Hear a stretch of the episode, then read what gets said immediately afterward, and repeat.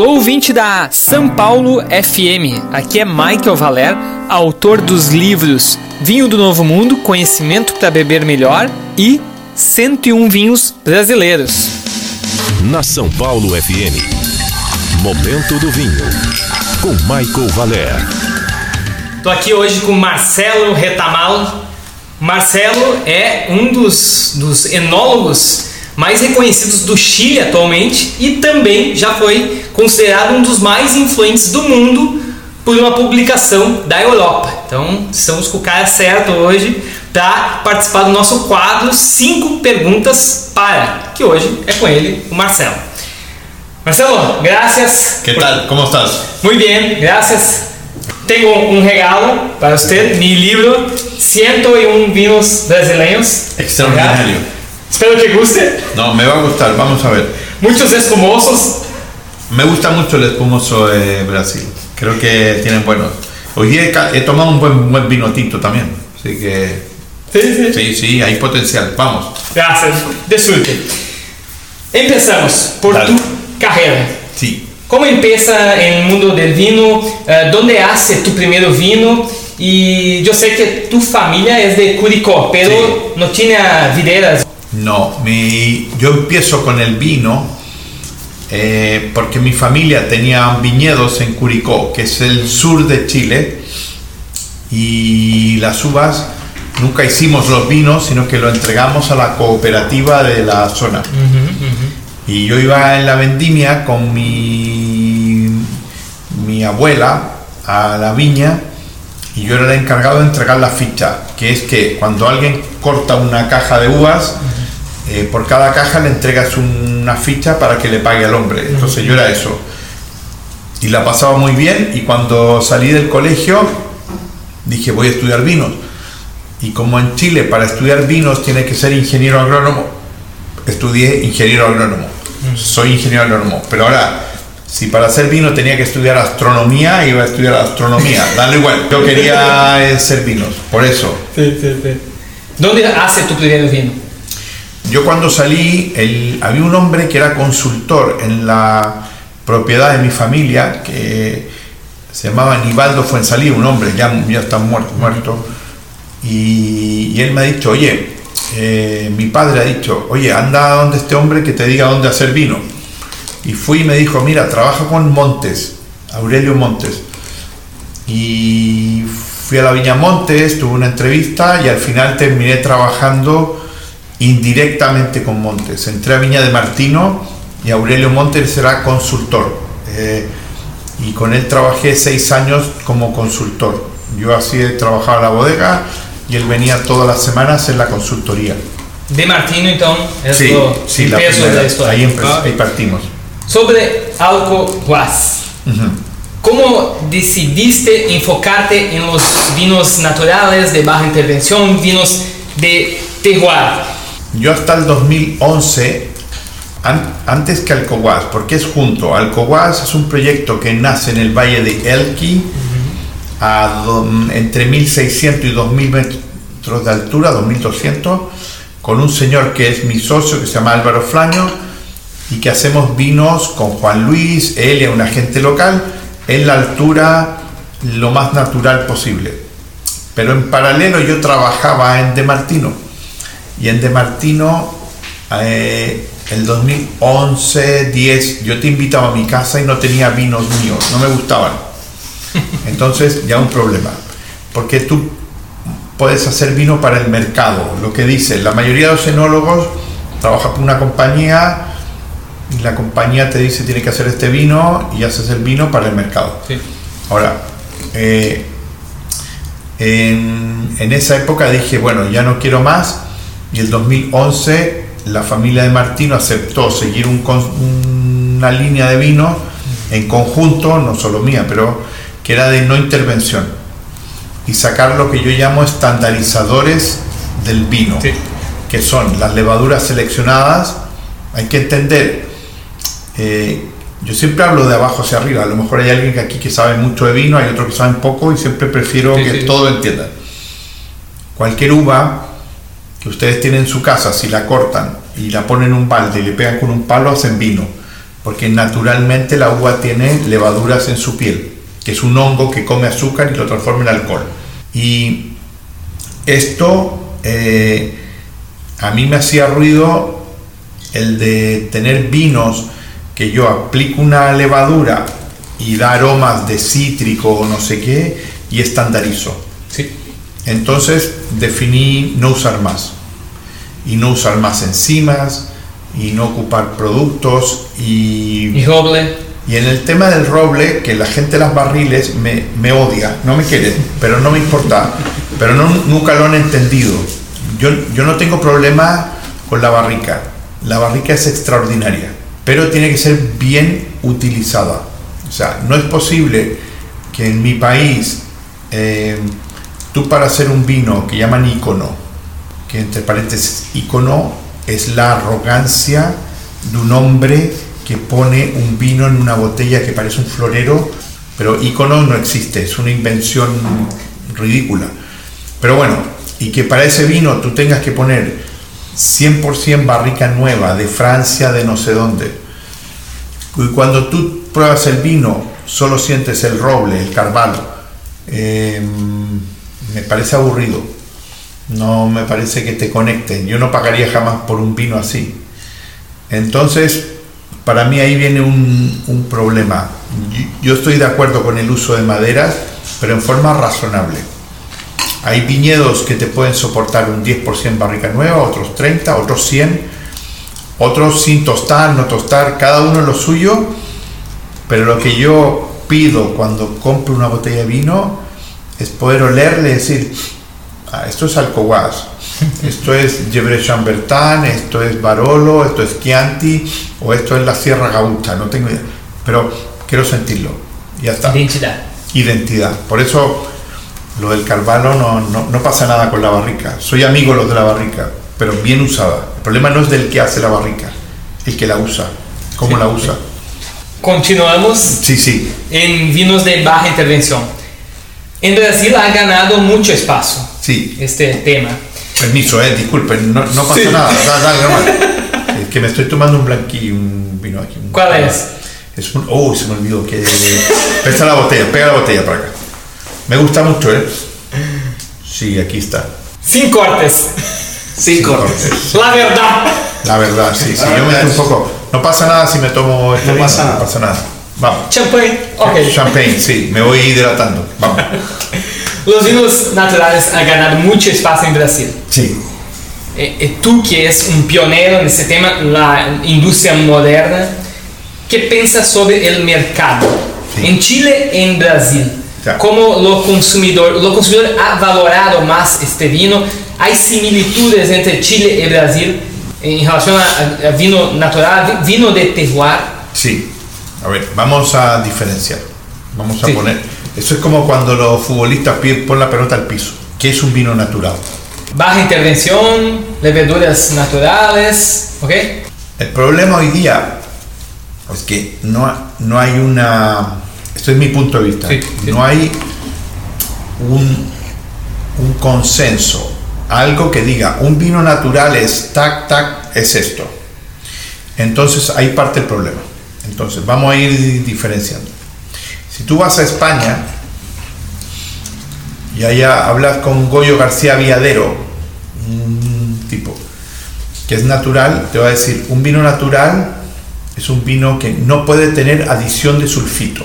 Ahí está el problema. Ahora, si tú vas al Val de Loire, yo me acuerdo que hay un manifiesto. Manifiesto es como un, un papel donde se juntan algunos hombres y dice, ¿qué es un vino natural? Un vino natural es un vino que es biológico u orgánico en el manejo del viñedo, es cosechado a mano, las uvas se sacan a mano, no, no con Perfecto, máquina, sí, sí. mínima intervención en la bodega, no hay levadura, ni productos, ni mierda. Y en el tema del sulfito tienen un punto, dice, para vino tinto no más de 30 partes por millón, es un número. Sí. Blancos 40, dulces 70. Es un número. Yo diría que la mayor parte del mundo, lo que he visto, ¿eh? toma ese manifiesto como propio. Y es eso. Es decir, un señor que tiene un vino natural te va a decir, yo no agregué nada o antes de embotellar he puesto un poco. ¿Cuán poco? Para entrar al Loire, menos de 30. Ya. Ahora, una vez conversando con, me acuerdo, con Grabner, Josco Grabner, y le digo, oye, tú natural, si la uva viene con muchos problemas, pongo mucho sulfito. Y si viene con poco, no pongo nada. Al final, yo creo que hay que ir al, al fondo. Eh, me gustan los vinos naturales. Respeto a muchos naturales. Creo que hay mucha flauta. Eh, no me gusta el vinagre. No, no valido a alguien que hace un vino natural, que es vinagre, y que me diga, pero es natural. Una vez en un productor en la zona, en Francia, en Loire, fui a visitarlo. Tiene un caballo muy grande, un caballo gigante que pasa por la isla, hermano. Fuimos a probar el vino y el vino estaba en vinagre. Vi- O sea, olía como cuando a, para la ensalada. Y, y le digo, oye, pero eso está vinagre. sí, pero es natural. Ya, pero es vinagre, no, pero es natural. No te Entonces, serve, ¿no? entonces, yo creo que en Chile y en el mundo hay un, una Falta de consenso. fuerza muy grande de vinos naturales.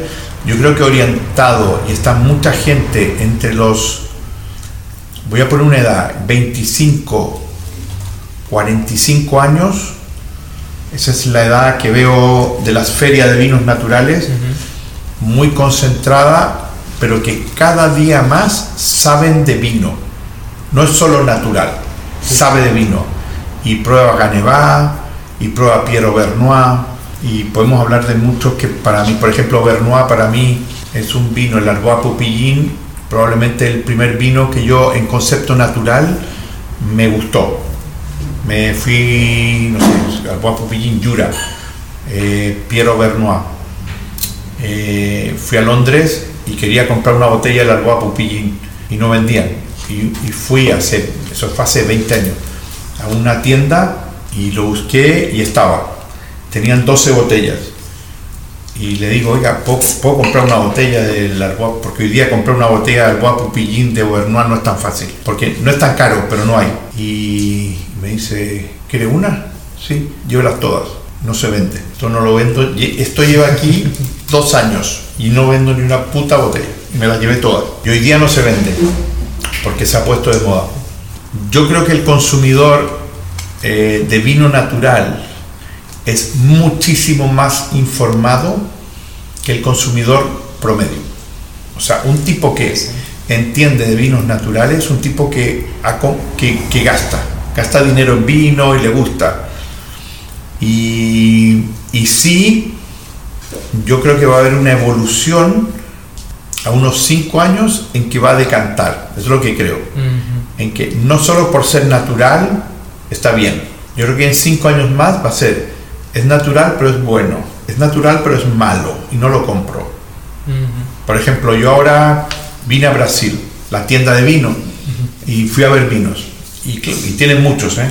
Y pedí una botella para Chile. Y me llevé Marco Fon, no se conocen. Fon. Bueno, Marco Fon, Eslovenia. Fon, F-O-N. Es natural, pero es de verdad. El vino es extraordinario. Y aquí está, no es tan caro, ¿eh? Y lo traían, ya no hay mucha, había, tienen Vitosca y otra. Está muy bueno. Pero creo que va a decantar. Hay una euforia, yo creo que va a seguir explotando, pero va a decantar en la gente que va a decir, es bueno, no es tan bueno. Me, me preocupa lo del vinagre. Sí, entiendo. Yo creo comprendo. que debe haber un límite. Claro, comprendo. Hablando de mercado, Chile es el país que Brasil le compra más vinos. En tu opinión, ¿cuál, cuál las razones para este éxito en Brasil do vi- de vino chileno? Y más, eh, ¿qué vinos de, de Rata y de Alcohuas llegan hoy en Brasil? Chile es un buen mercado para Brasil. Yo creo que no es el primero. El primero yo creo que es China. Me da la impresión. China, Bueno. es, China es muy fuerte. Brasil es un buen mercado. El problema para mí es que la gran mayoría del vino de Chile que se vende en Brasil es vino económico, vino barato, vino de super De volumen. de volumen que tiene un dulce, madera y no sé qué. Baja acidez. Claro. Yo creo que eh, en el vino de alta gama, tope, de Chile, caro, eh, venta en Brasil, son los que han hecho el trabajo bien. Los que creen que mandar el vino y que se venda, no.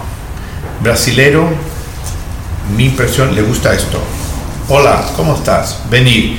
No le gusta el Zoom, no le gusta el Internet, le gusta que vengas al mercado. Y, eh, brindar, Que- ¿no? Brindar, eh, pegar en una, una palestra con el consumidor, hablar, contar historias, eh, comer una picaña, tomar un trago, no sé qué, y eso es. Entonces al final los que han hecho bien venden mucho.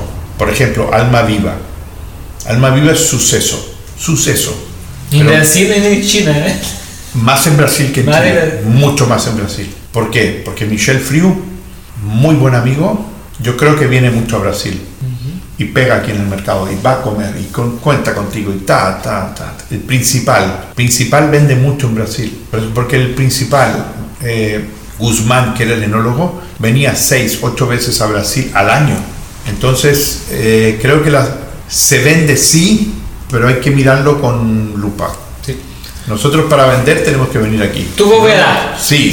Mucho. Me gusta, porque me gusta aquí. Caipiriña, picaña, farofa. Hablamos de futuro. Sí. Ah, miremos adelante. Sí, sí. ¿Qué te parece sobre el futuro de vino en América y en el, mundo?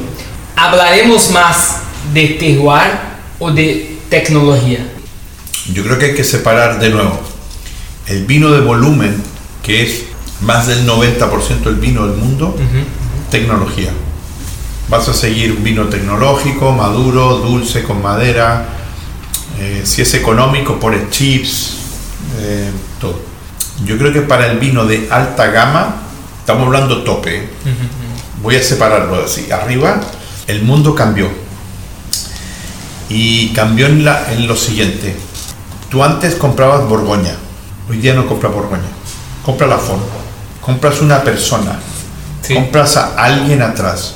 Tú vas a ir a más que el lugar, que el lugar es importa mucho porque es la base, pero sobre esa base hay, hombres, intérpretes. Y hoy día se segmentó muy fuerte, muy muy fuerte. Tú vas a, estás en Chambol, que eres Muñer, Eh, estás en Gredos, que eres Comando G, estás en Priorat y quieres eh, tomar los vinos de Terroir Limit, estás en la K y tomas los vinos de Gays espumantes. Entonces, no es que yo creo que viene una evolución no tanto del terroir, porque el terroir existe, está ahí, es del intérprete de ese terroir. Para mí esa es la gran diferencia desde hoy día lo que está ocurriendo en todo el mundo, todo el mundo. Las botellas caras pagas por el hombre, no tanto por la apelación. Así se viene, creo. Lo futuro es. Y el intérprete. ¿Quién interpretó? Graças, uma aula para quem está atrás aqui da- da- das câmeras. Eh, muchas gracias. Gracias. É um prazer muito grande te ter acá eh, num breve momento. Tu presença em Brasil é muito ah, importante para a cultura de vino. Gracias. Tu, tu ideia sobre vinos naturais são muito importantes e devem ser repetidas. Sí, es, Gracias. es una opinión personal. Y siempre yo creo que lo lindo del vino es que la gente opine igual o distinto y que tengamos distintos puntos. Y ojalá alguien haya escuchado esto y si al- algo le interesó, está bien y vale. Salud. eh. Muito obrigado, tá todo mundo aqui. Obrigado Marcelo. Esse aqui então foi cinco perguntas para Marcelo Ratamal. A gente se fala por aí e bora beber bonzinhos. Grande abraço.